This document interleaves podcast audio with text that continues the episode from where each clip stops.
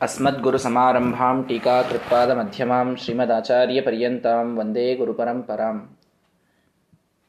ವಿಜಯದ ಎಂಟನೇ ಸರ್ಗದೊಳಗೆ ಶ್ರೀಮದಾಚಾರ್ಯರು ನರನಾರಾಯಣ ರೂಪಿಯಾದ ಪರಮಾತ್ಮನ ಸ್ಥೂಲ ರೂಪ ಚಿಂತನೆಯನ್ನು ಯಾವ ರೀತಿಯಾಗಿ ಮಾಡಿದರು, ಯಾವೆಲ್ಲ ರೂಪಗಳ ಅನುಸಂಧಾನವನ್ನು ಮಾಡಿದರು ಅನ್ನುವುದನ್ನು ನಾವು ವಿಸ್ತಾರವಾಗಿ ಕೇಳಿದ್ದೇವೆ. ಅದರೊಳಗೆ ಕವಿಗಳ ಪ್ರತಿಭೆಯನ್ನೂ ಕೂಡ ನೋಡಿದ್ದೇವೆ. ಸ್ವಲ್ಪೇ ಶ್ಲೋಕಗಳೊಳಗೆ ಅದರ ಡಬಲ್ ಆದ ರೂಪಗಳ ವರ್ಣನೆಯನ್ನು, ಒಂದೊಂದು ಶ್ಲೋಕದೊಳಗೆ ಎರಡೆರಡು ರೂಪಗಳ ವರ್ಣನೆಯನ್ನು ಮಾಡಿ, ರಾಮಕೃಷ್ಣಾವತಾರಗಳ ಕಥೆಯನ್ನು ಸಂಕ್ಷಿಪ್ತವಾಗಿ ಚೆನ್ನಾಗಿ ವಿವರಿಸಿ, ಇನ್ನು ಅನೇಕ ಕಥೆಗಳು, ಅನೇಕ ಅಪ್ರಸಿದ್ಧವಾದಂತಹ ಕೆಲವು ರೂಪಗಳ ಕಥೆಗಳನ್ನೂ ತೆಗೆದುಕೊಂಡು ಬಹಳ ಮಾರ್ಮಿಕವಾಗಿ ನಾರಾಯಣ ಪಂಡಿತಾಚಾರ್ಯರು ನಮಗೆ ತಿಳಿಸಿಕೊಟ್ಟಿದ್ದಾರೆ. ಇಷ್ಟೆಲ್ಲ ಚಿಂತನೆಯನ್ನ, ಇಷ್ಟೆಲ್ಲ ಅವತಾರಗಳ ಚಿಂತನೆಯನ್ನ ಮಾಡಿದ ಶ್ರೀಮದಾಚಾರ್ಯರು ಕೊನೆಗೆ ಈ ಒಂದು ಶ್ಲೋಕವನ್ನು ಹೇಳ್ತಾ ಇದ್ದಾರೆ. ಪರಮಾತ್ಮನೇ, ಸತತಂ ಏಕರೂಪಿಣೆ, ದಶರೂಪಿಣೆ ಶತ ಸಹಸ್ರ ರೂಪಿಣೆ ಅವಿಕಾರಿಣೆ, ಸ್ಫುಟಂ ಅನಂತ ರೂಪಿಣೆ ಸುಖ ಚಿತ್ ಸಮಸ್ತ ತನವೇ ನಮೋ ನಮಃ. ಕೊನೆಗೊಂದು ನಮಸ್ಕಾರ ಮಾಡ್ತಾರೆ. ಬಹಳ ಮಹತ್ವದ ಶ್ಲೋಕ ಇದು. ನಿತ್ಯದೊಳಗೂ ನಾವು ಈ ಮಂಗಳಾರತಿಯ ಸಂದರ್ಭದೊಳಗೂ ಇದನ್ನು ಹೇಳಲಿಕ್ಕೆ ಬರ್ತದೆ. ನಿತ್ಯದೊಳಗೂ ಈ ಒಂದು ಅನುಸಂಧಾನದೊಳಗೆ ನಾವಿರಬೇಕು. ಪರಮಾತ್ಮನೇ, ಹೇ, ಆ ಪರಮಾತ್ಮನಿಗೆ ಪ ಒಂದು ವರ್ಣನೆಯನ್ನು ಮಾಡ್ತಾ, ಸತತಂ ಯಾವಾಗಲೂ ಕೂಡ ಏಕರೂಪಿಣೆ ಏಕರೂಪ ಉಳ್ಳಂತಹ ಪರಮಾತ್ಮ. ಏಕರೂಪ ಅಂತಂದ್ರೇನು? ಒಂದೇ ರೂಪ ಇದೆ ಪರಮಾತ್ಮನದು ಅಂತಂತಂದ್ರೆ ಮತ್ತೆ ಇಷ್ಟೆಲ್ಲ ರೂಪಗಳ ವರ್ಣನೆಯನ್ನು ಮಾಡಿ ಒಂದೇ ರೂಪ ಅಂತಂದು ಬಿಟ್ರಲ್ಲ? ಹೇಗೆ ಕೂಡಿಸೋದು? ಮುಂದೆ ನೋಡ್ರಿ, ದಶರೂಪಿಣೆ ಅಂತಂದಿದ್ದಾರೆ. ಹತ್ತು ರೂಪಗಳು, ದಶಾವತಾರಗಳು, ಮತ್ಸ್ಯ, ಕೂರ್ಮ, ವರಾಹ, ನರಸಿಂಹ, ವಾಮನ, ಪರಶುರಾಮ, ರಾಮಕೃಷ್ಣ, ಬುದ್ಧ, ಕಲ್ಕಿ. ಹತ್ತು ಅವತಾರಗಳಿವೆ. ಶತ ಸಹಸ್ರ ರೂಪಿಣೆ, ಶತರೂಪ ಇವೆ.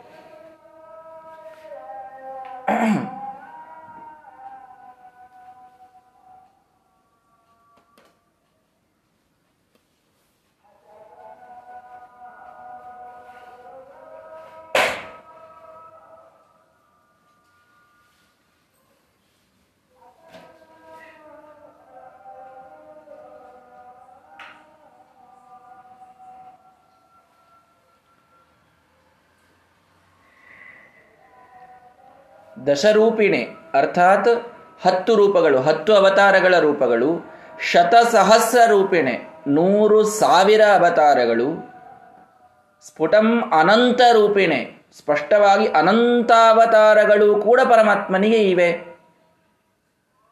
ಇಂತಹ ರೀ, ಇಂತಹ ಒಂದು ಅದ್ಭುತವಾದಂತಹ ಅವತಾರಗಳ ಒಂದು ವರ್ಣನೆಯನ್ನು ಮಾಡುವಾಗ ಏಕರೂಪಿಣೆ ಅಂತೂ ಅಂತಾರೆ, ದಶರೂಪಿಣೆ ಅಂತೂ ಅಂತಾರೆ ಶತಸಹಸ್ರ ರೂಪಿಣೆ ಅಂತೂ ಅಂತಾರೆ.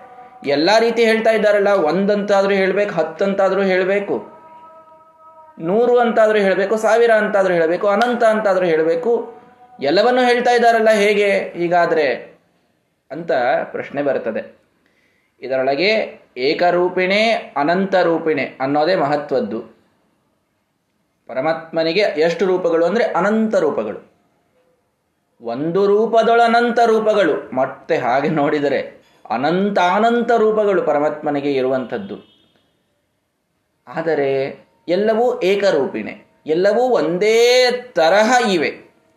ಒಂದೇ ತರಹ ಅಂತಂದರೆ ಸಿಮಿಲರ್ ಅಂತೂ ಅಂದುಕೊಳ್ಳಬೇಡಿ ಎಷ್ಟು ವಿಶಿಷ್ಟವಾಗಿ ಶ್ರೀಮದಾಚಾರ್ಯರು ಇದಕ್ಕೆ ಅರ್ಥವನ್ನು ಮಾಡ್ತಾರೆ. ಕೇವಲ ನಮ್ಮ ಸಿದ್ಧಾಂತದಲ್ಲಿ ಇರುವಂಥದ್ದಿದು.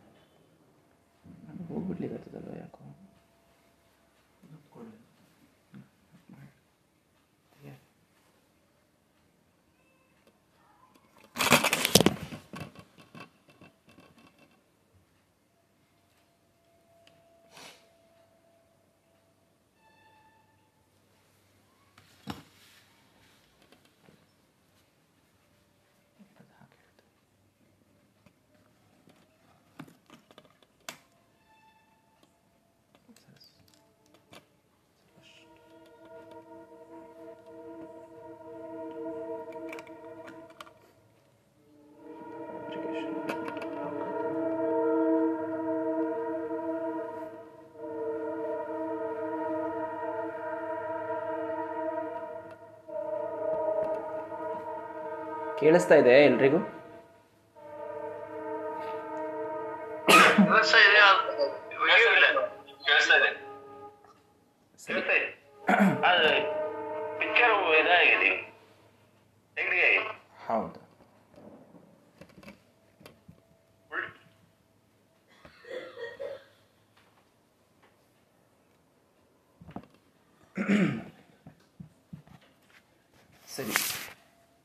ಪರಮಾತ್ಮನ ರೂಪಗಳನ್ನು ನಾವು ಒಂದು ಅಂತ ಹೇಳಬೇಕೋ, ನೂರು ಅಂತ ಹೇಳಬೇಕೋ, ಅನಂತ ಅಂತ ಹೇಳಬೇಕು ಅಂತ ಪ್ರಶ್ನೆ.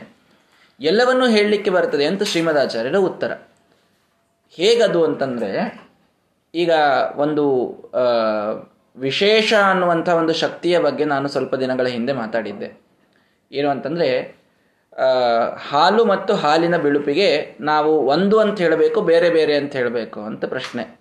ಬೇರೆ ಬೇರೆ ಅಂತ ಹೇಳಿದರೆ ನಾವು ಆ ಹಾಲು ಬೇರೆ, ಬಿಳುಪು ಬೇರೆ ಅಂದರೆ ಬೇರೆ ಮಾಡಿ ತೋರಿಸ್ರಿ ಅಂತ ಹೇಳ್ತಾರೆ. ಬೇರೆ ಮಾಡ್ಲಿಕ್ಕೆ ಆಗೋದಿಲ್ಲ ಅದನ್ನು. ಒಂದೇ ಅಂತ ಹೇಳಬೇಕು. ಹಾಲು ಮತ್ತು ಹಾಲಿನ ಒಂದು ಶ್ವೇತ ಗುಣ, ಇದು ಒಂದೇ ಅಂತ ಹೇಳಬೇಕು. ಒಂದೇ ಅಂತ ಹೇಳಿದರೆ ಅವುಗಳಿಗೆ ಹಾಲು, ಬಿಳುಪು ಅನ್ನೋ ಎರಡು ಹೆಸರು ಯಾಕೆ ಬರ್ತದೆ ಅಂತ ಕ್ವಶನ್ ಬರ್ತದೆ. ಬಿಳುಪನ್ನು ತಗೊಂಡ್ಬಾ ಒಂದು ಲೀಟರ್, ಬಿಳುಪು ತಗೊಂಡ್ಬಾ ಅಂತ ಯಾರು ಅನ್ನೋದಿಲ್ಲ. ಹಾಲು ತೊಗೊಂಡು ಬಾ ಅಂತ ಅಂತೀರಿ. ಹೀಗಾಗಿ ಅದು ಒಂದೋ ಬೇರೆಯೋ ಅಂತ ಪ್ರಶ್ನೆ ಬಂದಾಗ ಅದು ಒಂದೇ, ಆದರೆ ಅದರೊಳಗೆ, ಅಂದರೆ ಆ ದ್ರವ್ಯದೊಳಗೆ, ಹಾಲು ಅನ್ನುವ ದ್ರವ್ಯದೊಳಗೆ ವಿಶೇಷ ಅನ್ನುವಂತಹ ಶಕ್ತಿ ಇದೆ. ಅದು ಬೇರೆ ಬೇರೆ ಅನ್ನುವ ವ್ಯವಹಾರವನ್ನು ಮಾಡಿಸ್ತದೆ. ಬೇರೆ ಬೇರೆ ಆಗಿದ್ರೆ ಹೇಗೆ ವ್ಯವಹಾರ ಬರಬೇಕು? ಹಾಲು ಅಂತ ಬೇರೆ, ಬಿಳುಪು ಅಂತ ಬೇರೆ, ಹೀಗೆ ಬೇರೆ ಬೇರೆ ಶಬ್ದಗಳು ಬರ್ತವಲ್ಲ, ಇದು ಬೇರೆ ಬೇರೆ ವ್ಯವಹಾರ. ಈ ರೀತಿಯ ವ್ಯವಹಾರವನ್ನು ಮಾಡಿಸುವಂತಹ ವಿಶೇಷ ಅನ್ನುವ ಒಂದು ಶಕ್ತಿ ಇದೆ. ಭೇದದ ಪ್ರತಿನಿಧಿಯಾದದ್ದು ಆದರೆ ಇರೋದು ಮಾತ್ರ ಒಂದೇ. ಅನ್ನುವುದು ಶ್ರೀಮದಾಚಾರ್ಯರ ಸಿದ್ಧಾಂತ. ವಿಶೇಷ ಅನ್ನುವ ಶಕ್ತಿಯನ್ನು ಒಪ್ತೇವೆ ನಾವು. ಇದು ಎಲ್ಲದರೊಳಗೂ ಒಪ್ತೇವೆ ನಾವು. ಎಲ್ಲದರೊಳಗೂ ಇರಲೇಬೇಕಿದು. ಎಲ್ಲದರೊಳಗೂ ಇರಲಿಲ್ಲ ಅಂತಂದ್ರೆ ನೀರಿನೊಳಗೆ ಒಂದು ಸಕ್ಕರೆಯೊಳಗೆ ಸಿಹಿತನ ಅನ್ನುವ ಗುಣ ಇದೆ. ಅದಕ್ಕೆ ಅದರಿಂದ ಅಭೇದವನ್ನೇ ಹೇಳಬೇಕು ನಾವು. ಆ ಒಂದು ದ್ರವ್ಯಕ್ಕೆ ಅದರ ರೂಪಕ್ಕೆ, ಆ ದ್ರವ್ಯಕ್ಕೆ ಅದರ ರಸಕ್ಕೆ, ಹೂವಿಗೆ ಗಂಧಕ್ಕೆ ಅಭೇದವನ್ನೇ ಹೇಳಬೇಕು. ಆದರೆ ಹೂವು ಗಂಧ ಅಂತ ಬೇರೆ ಬೇರೆ ಶಬ್ದಗಳ ಪ್ರಯೋಗವಾಗ್ತದಲ್ಲ ಅಂತ ಕೇಳಿದ್ರ ವಿಶೇಷ ಅನ್ನುವ ಶಕ್ತಿ ಭೇದದ ಕೆಲಸವನ್ನು ಮಾಡ್ತದೆ ಆದರೆ ಇರೋದಿರೋದಲ್ಲ ಭೇದನೆ ಇದೆ ಅಂತ ಹೇಳ್ತೀವಿ. ಆ ರೀತಿ ಪರಮಾತ್ಮನ ರೂಪಗಳಿಗೆ ವಿಶೇಷದಿಂದ ಕೂಡಿದ ಅಭೇದವಿದೆ. ಅಭೇದ ಎಲ್ಲ ರೂಪಗಳು ಒಂದೇ, ಆದ್ದರಿಂದ ಏಕರೂಪಿಣೆ ಅಂತೂ ಕರೀತಾ ಇದ್ದಾರೆ. ಆದರೆ ವಿಶೇಷ ಬಲಾತ್ ಎಲ್ಲ ರೂಪಗಳಲ್ಲಿ ಭೇದ ಇದೆ. ರಾಮ, ಕೃಷ್ಣ, ಬುದ್ಧ, ಕಲ್ಕಿ ಹೀಗೆ ಬೇರೆ ಬೇರೆ ಬೇರೆ ಹೆಸರುಗಳು ಬರ್ತಾ ಇವೆ. ಹೆಸರುಗಳ ಕ್ರಿಯೆಗಳು ಬೇರೆ ಬೇರೆ ಆಗಿದ್ದು ನಮಗೆ ಪುರಾಣಗಳಲ್ಲಿ, ಇತಿಹಾಸದಲ್ಲಿ ನೋಡಲಿಕ್ಕೆ ಸಿಗತಾಗಿದೆ. ಆದ್ದರಿಂದ ಹತ್ತು ರೂಪ, ಸಾವಿರ ರೂಪ, ಅನಂತ ರೂಪ ಹೀಗೆ ಬೇರೆ ಬೇರೆ ಬೇರೆನೂ ಅನ್ಕೊಳ್ಬಹುದು. ಆದರೆ ಮೂಲದೊಳಗೆ ಸ್ವಗತ ಭೇದ ವಿವರ್ಜಿತ. ಪರಮಾತ್ಮನಿಗಾಗಲಿ ಅವನ ಗುಣಗಳಿಗಾಗಲಿ, ಪರಮಾತ್ಮನಿಗಾಗಲಿ ಅವನ ಕ್ರಿಯೆಗಳಿಗಾಗಲಿ ಪರಮಾತ್ಮನಿಗಾಗಲಿ, ಅವನ ರೂಪಗಳಿಗಾಗಲಿ ಯಾವುದಕ್ಕೂ ಸ್ವಲ್ಪವೂ ಭೇದ ಅನ್ನುವುದಿಲ್ಲ. ಅದಕ್ಕೆ ಏಕರೂಪಿಣೆ ಅಂತ ಹೇಳಿದರು. ಆದರೆ ವಿಶೇಷ ಬಲಾತ್ ದೇವರು ಹತ್ತು ರೂಪಗಳನ್ನು ಪ್ರಸಿದ್ಧವಾಗಿ ತೆಗೆದುಕೊಂಡ ದಶಾವತಾರಗಳು ಅನ್ನೋದಕ್ಕೆ ಹತ್ತು ರೂಪಗಳು ಅಂತಾದವು. ಶತರೂಪಗಳನ್ನು ತೆಗೆದುಕೊಳ್ಳುವ ಪ್ರಸಂಗ ಬಂದಾಗ ನೂರಾಯಿತು. ವಿಶ್ವ, ವಿಷ್ಣು ವಷಟ್ಕಾರ ಎನ್ನುವ ಸಾವಿರ ರೂಪಗಳನ್ನು ತೆಗೆದುಕೊಂಡಾಗ ಸಹಸ್ರನಾಮವಾಯಿತು, ಸಹಸ್ರ ರೂಪಗಳಾಯಿತು. ಅಜಿತ ಮೊದಲಾದ ಅನೇಕ ರೂಪಗಳು, ಅನಂತ ರೂಪಗಳನ್ನು ಪರಮಾತ್ಮ ತೆಗೆದುಕೊಂಡಿದ್ದಾನೆ. ಹೀಗೆ ಅವನು ಏಕರೂಪಿಯೂ ಹೌದು, ದಶರೂಪಿಯೂ ಹೌದು. ದಶರೂಪಿ ಅಂತಂದಾಗ ಅಲ್ರಿ ಅನಂತ ರೂಪಗಳವಲ್ಲ ಅಂತಂದ್ರೆ ಮತ್ತು ಅನಂತದೊಳಗೆ ಹತ್ತಂತೂ ಇರ್ತಾವಲ್ಲ. ಈ ಹತ್ತು ಒಂದು ಸೆಟ್ ಇದು. ಸಾವಿರದ ಒಂದು ಸೆಟ್ ವಿಶ್ವದಿಂದ ಸರ್ವಪ್ರಹರಣಾಯುಧದವರೆಗೆ ಒಂದು ಸೆಟ್ ಇದೆ. ಅದು ಸಾವಿರ ರೂಪಗಳು. ಅದನ್ನು ಬಿಟ್ಟಿನ ರೂಪಗಳು ಇಲ್ಲ ಅಂತ ಅರ್ಥ ಅಲ್ಲ. ಟೋಟಲಿ ಅನಂತ ರೂಪಗಳು ಇನ್ಫಿನಿಟ್ ಆದಂತಹ ಅವತಾರಗಳು. ಹೀಗೆ ಪರಮಾತ್ಮನ ಒಂದು ಮಂಗಳಾರತಿಯನ್ನು ಮಾಡಬೇಕಾದಾಗ ಪರಮಾತ್ಮನ ಮುಖವನ್ನು ನೋಡಿದಾಗ, ಅವತಾರದ ಸ್ಮರಣೆಯಾದಾಗ ಇದು ಒಂದು ರೂಪ. ಎಲ್ಲ ರೂಪಗಳು ಅಭಿನ್ನವಾಗಿವೆ. ಆದರೆ ದೇವರ ಹತ್ತು ರೂಪಗಳಿವೆ, ನೂರು ರೂಪಗಳಿವೆ, ಸಾವಿರ ರೂಪಗಳಿವೆ. ಪರಮಾತ್ಮನ ಒಂದು ಮೂರ್ತಿಗೆ ಮಂಗಳಾರತಿಯನ್ನು ಮಾಡಬೇಕಾದಾಗ ದೇವರ ಅನಂತ ರೂಪಗಳನ್ನು ಉಳ್ಳವನಾಗಿದ್ದಾನೆ ಪರಮಾತ್ಮ ಅನ್ನುವ ಚಿಂತನೆ ನಮಗೆ ಬಂದರೆ ಅದು ನಾವು ಅನಂತ ಅವತಾರಗಳಿಗೆ ಮಂಗಳಾರತಿಯನ್ನು ಮಾಡಿದ ಶ್ರೇಷ್ಠವಾದ ಪುಣ್ಯವನ್ನು ಪಡೆದುಕೊಳ್ತೇವೆ. ಹೀಗಾಗಿ ಈ ಒಂದು ಶ್ಲೋಕವನ್ನು ಹೆಚ್ಚಾಗಿ ಪದ್ಧತಿಯಲ್ಲಿ ಇದೆ. ಪರಮಾತ್ಮನೇ ಸತತಮೇಕರೂಪಿಣೆ, ಶತರೂಪಿಣೆ, ದಶರೂಪಿಣೆ ಶತಸಹಸ್ರ ರೂಪಿಣೆ ಅವಿಕಾರಿಣೆ ಸ್ಫುಟಮನಂತ ರೂಪಿಣೆ ಸುಖ ಚಿತ್ ಸಮಸ್ತ ತನವೇ ನಮೋ ನಮಃ ಅಂತ ಕೊನೆಗೆ ಅನಂತ ರೂಪಗಳ ಅನುಸಂಧಾನವನ್ನು ಮಾಡಿಕೊಂಡು ಬಿಟ್ಟರು ಶ್ರೀಮದಾಚಾರ್ಯರು ನಾರಾಯಣ ಪಂಡಿತಾಚಾರ್ಯ ಅಷ್ಟೆಲ್ಲ ಹೇಳಲಿಲ್ಲ. ಗೋಪ್ಯತ್ವಾದ್ವಾ ನವರಣ್ಯತೆ. ಮುಂದೆ ಎಷ್ಟೋ ಕಡೆ ಹೇಳಿದ್ದಾರೆ ಸಮಧ್ವಜದೊಳಗೆ ಶ್ರೀಮದಾಚಾರ್ಯರು ಏನೆಲ್ಲ ಮಾಡ್ಕೊಂಡಾರೆ ಅಂತ ಅನ್ನೋದನ್ನು ಹೇಳಲಿಕ್ಕೆ ಆಗೋದಿಲ್ಲ ಆದ್ದರಿಂದ ಹೇಳೋದಿಲ್ಲ. ಇನ್ನು ಕೆಲವು ನನಗೆ ಗೊತ್ತಿದೆ, ಆದರೆ ನೀವು ಹೇಳಿಸ್ಕೊಳ್ಳಿಕ್ಕೆ ಯೋಗ್ಯ ಅಲ್ಲ ಅನ್ನೋದಕ್ಕೂ ಹೇಳೋದಿಲ್ಲ ಅದನ್ನು ಹೇಳ್ಬಿಟ್ಟಾರೆ ಸ್ಪಷ್ಟ ನಾರಾಯಣ ಪಂಡಿತಾಚಾರ್ಯ. ಹೀಗಾಗಿ ಅನಂತ ರೂಪಗಳ ಅನುಸಂಧಾನವನ್ನು ಲಿಟ್ರಲಿ ಅನಂತ ರೂಪಗಳನ್ನೇ ಚಿಂತನೆ ಮಾಡಿದ್ದಾರೆ ಶ್ರೀಮದಾಚಾರ್ಯ. ಅನಂತ ರೂಪಗಳನ್ನೇ ಚಿಂತನೆ ಮಾಡಿದ್ದಾರೆ. ಅಷ್ಟು ಅನಂತ ರೂಪಗಳ ಚಿಂತನೆಯನ್ನ ಮಾಡಿ ಶ್ರೀಮದಾಚಾರ್ಯರು ಪರಮಾತ್ಮನ ದರ್ಶನವನ್ನು ಮಾಡಿಕೊಂಡ್ರು, ನರನಾರಾಯಣನ ದರ್ಶನವನ್ನು ಮಾಡಿಕೊಂಡ್ರು.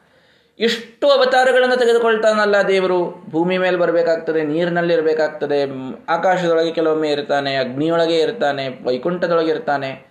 ಮತ್ತು ಅವನಿಗೆ ಇಲ್ಲಿ ಬಂದಾಗ ಇಲ್ಲಿ ಹಾಗೆ, ಅಲ್ಲಿ ಬಂದಾಗ ಅಲ್ಲಿ ಹಾಗೆ. ಎಲ್ಲ ವಿಕಾರ ಆಗ್ತದ? ಅವಿಕಾರಿಣೆ ಅಂತ ಹೇಳಿದ್ರು.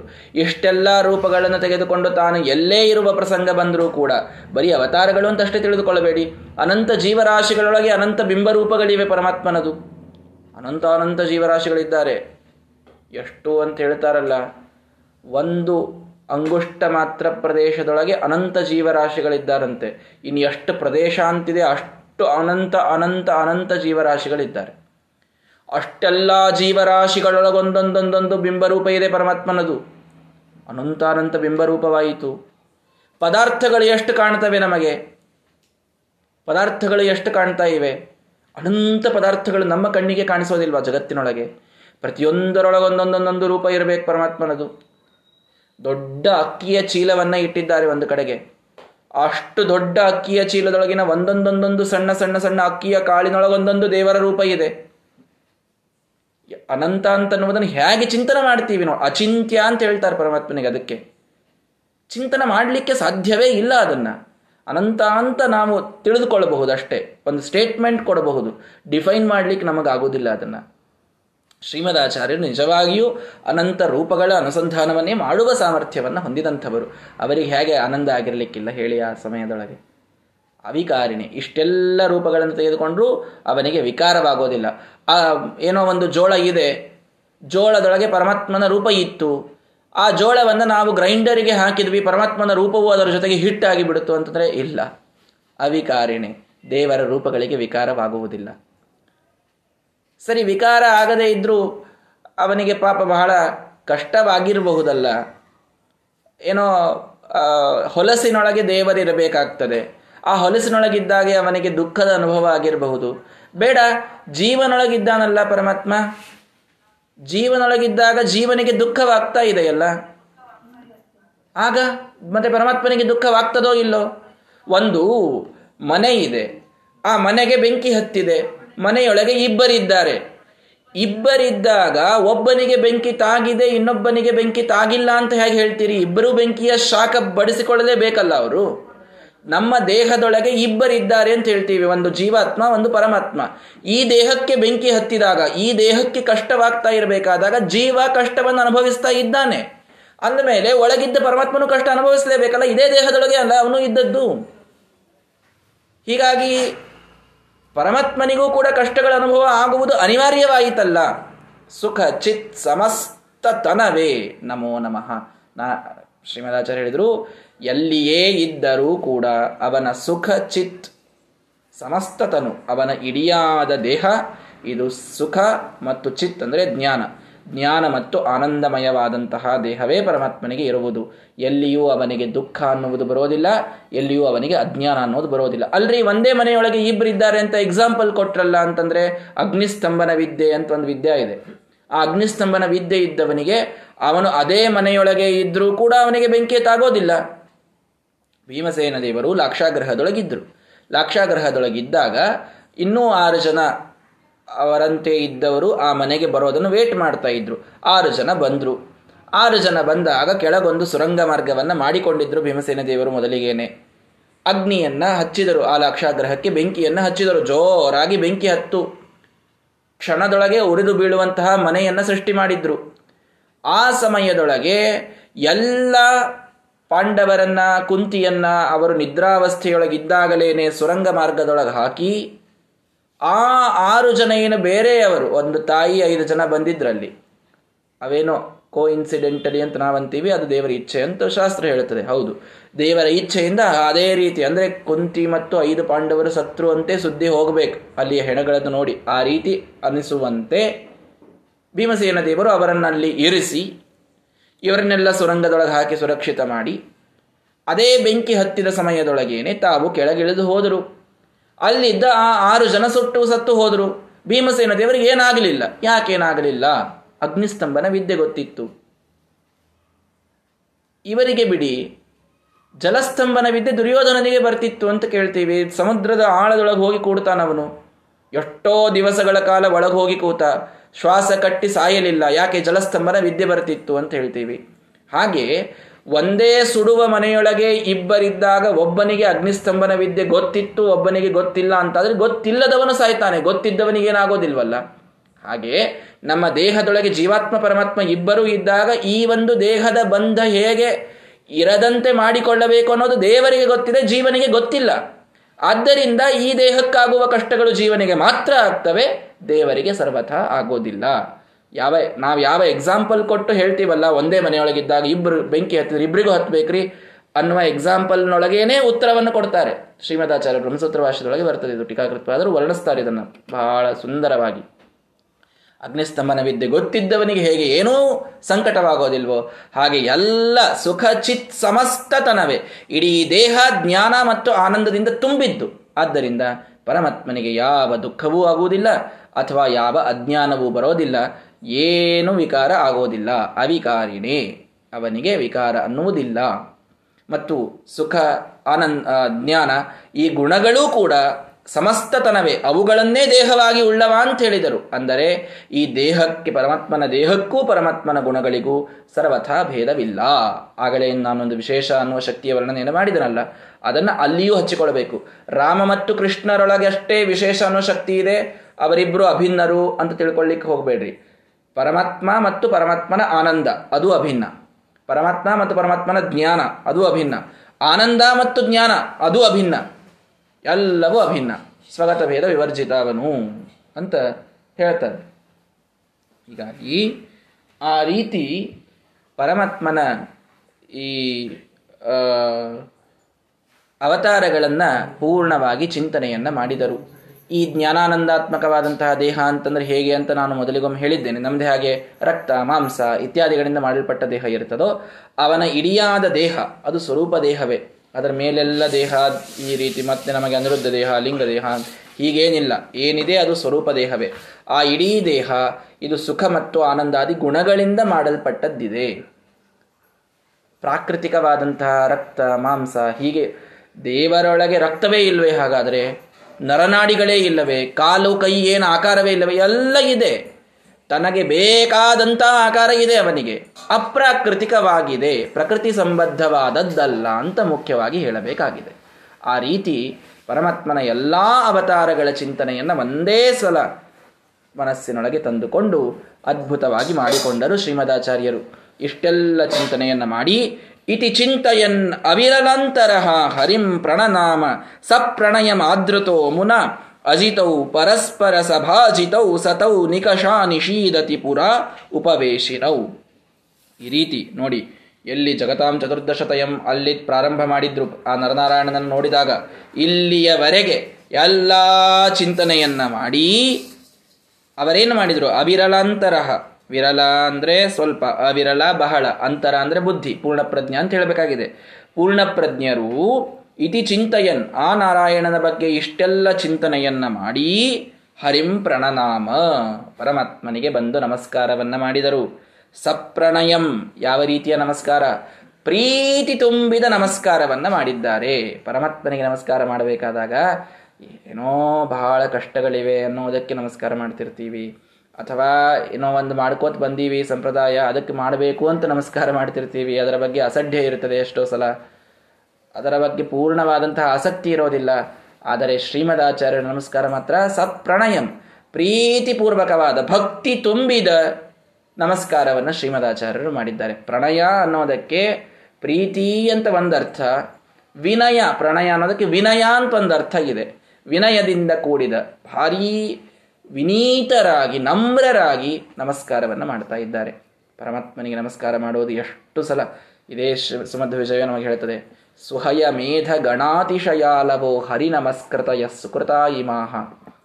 ಹರಿಗೆ ನಮಸ್ಕಾರ ಮಾಡಿದರೆ ಎಂತಹ ಸುಕೃತ? ಎಂತಹ ಪುಣ್ಯ ಅಂದರೆ ಎಷ್ಟೋ ಅಶ್ವಮೇಧಗಳನ್ನು ಮಾಡಿದ ಪುಣ್ಯ ಬರ್ತದಂತೆ. ಅಷ್ಟು ನಮಸ್ಕಾರಕ್ಕೆ ಮಹತ್ವ ಇದೆ. ಅಷ್ಟು ಅನುಸಂಧಾನ ಇಟ್ಟುಕೊಂಡು ಮಾಡಿದರೆ. ಒಂದು ನಮಸ್ಕಾರಕ್ಕೆ ಅಷ್ಟು ಅನಂತ ಅಶ್ವಮೇಧಗಳ ಪುಣ್ಯ.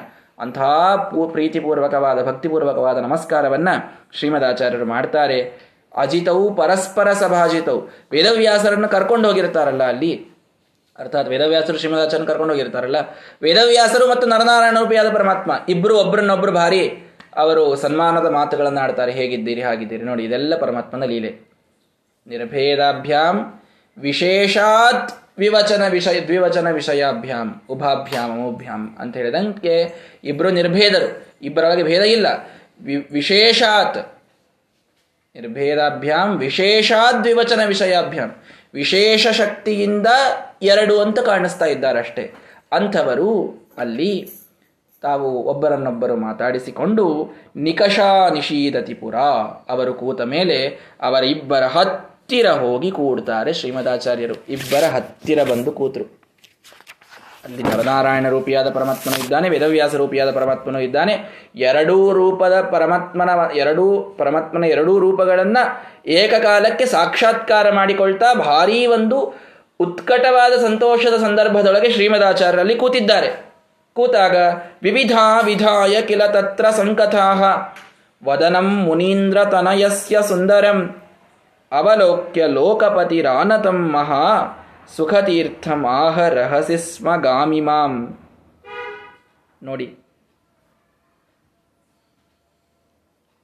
ಲೋಕಪತಿ ಆ ನರನಾರಾಯಣ ತತ್ರ ವಿವಿಧಾ ಸಂಕತಾ ವಿಧಾಯ.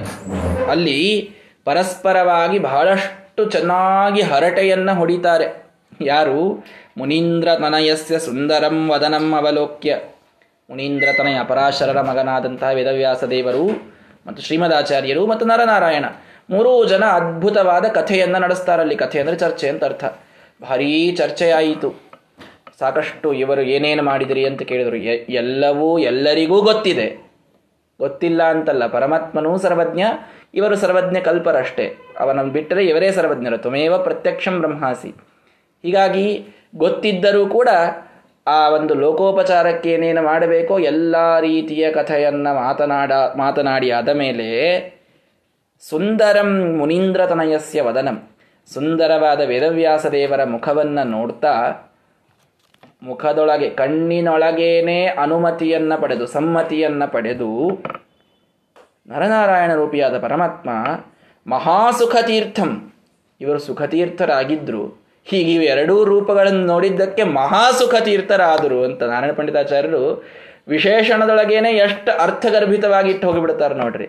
ಮಹಾ, ಇಲ್ಲಿವರೆಗೆ ಎಲ್ಲ ಕಡೆಗೆ ಆನಂದ ತೀರ್ಥ ಅಂದಾರೆ ಸುಖ ತೀರ್ಥ ಅಂತಂದಾರೆ, ಎಲ್ಲ ಅಂದಾರೆ, ಎಲ್ಲೂ ಮಹಾಸುಖ ತೀರ್ಥ ಅಂತ ಬಳಸಿರಲಿಲ್ಲ ಇಲ್ಲಿವರೆಗೆ ಸುಮಧ್ ವಿಷಯದೊಳಗೆ ಇಲ್ಲೇ ಬಂತದು, ಮೂ, ಎಂಟನೇ ಸರ್ಗದೊಳಗೇನೆ ಡೈರೆಕ್ಟ್ ಆಗಿ ಮಹಾಸುಖ ತೀರ್ಥ ಅಂತ ಬಳಸಿದ್ರು. ಯಾಕೆ?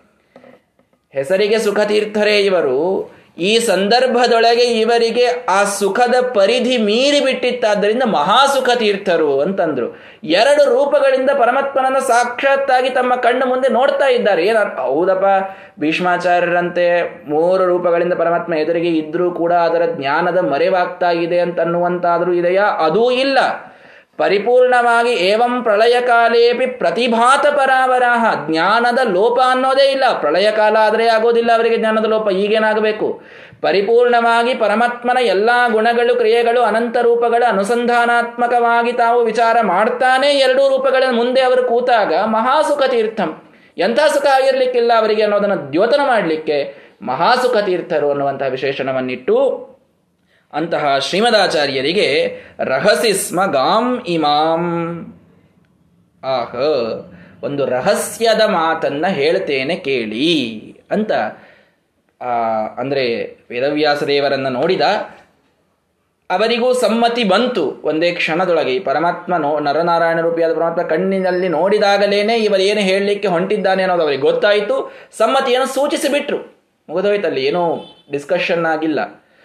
ಬರೀ ಕಣ್ಣಿನಿಂದ ನೋಡುವುದರೊಳಗೇನೆ ಸಮ್ಮತಿ ಆಗಿತ್ತು ಅದನ್ನು ಮುಂದೆ ಕೂಡಿಸಿಕೊಂಡು ಶ್ರೀಮದಾಚಾರ್ಯರೇ, ನಿಮಗೆ ಒಂದು ಸೂಕ್ಷ್ಮವಾದ ರಹಸ್ಯದ ವಿಷಯವನ್ನು ಹೇಳುವುದಿದೆ, ಕೇಳಿ ಅಂತ ನರನಾರಾಯಣ ರೂಪಿಯಾದ ಪರಮಾತ್ಮ ತಾನು ಹೇಳ್ತಾ ಇದ್ದಾನೆ. ಏನೊಂದು ರಹಸ್ಯದ ಮಾತನ್ನ ಶ್ರೀಮದಾಚಾರ್ಯರಿಗೆ ಅವನು ಹೇಳಿದ, ಭಾರೀ ರಹಸ್ಯದ ಮಾತು, ನಮ್ಮನ್ನು ಉದ್ಧಾರ ಮಾಡಿದಂತಹ ಮಾತು, ಆ ಮಾತು ಏನು ಅನ್ನುವುದನ್ನು ನಾಳೆಯ ದಿನ ನೋಡೋಣ. ಶ್ರೀಕೃಷ್ಣಾರ್ಪಣ ಮಸ್ತು ಹರಯೇನು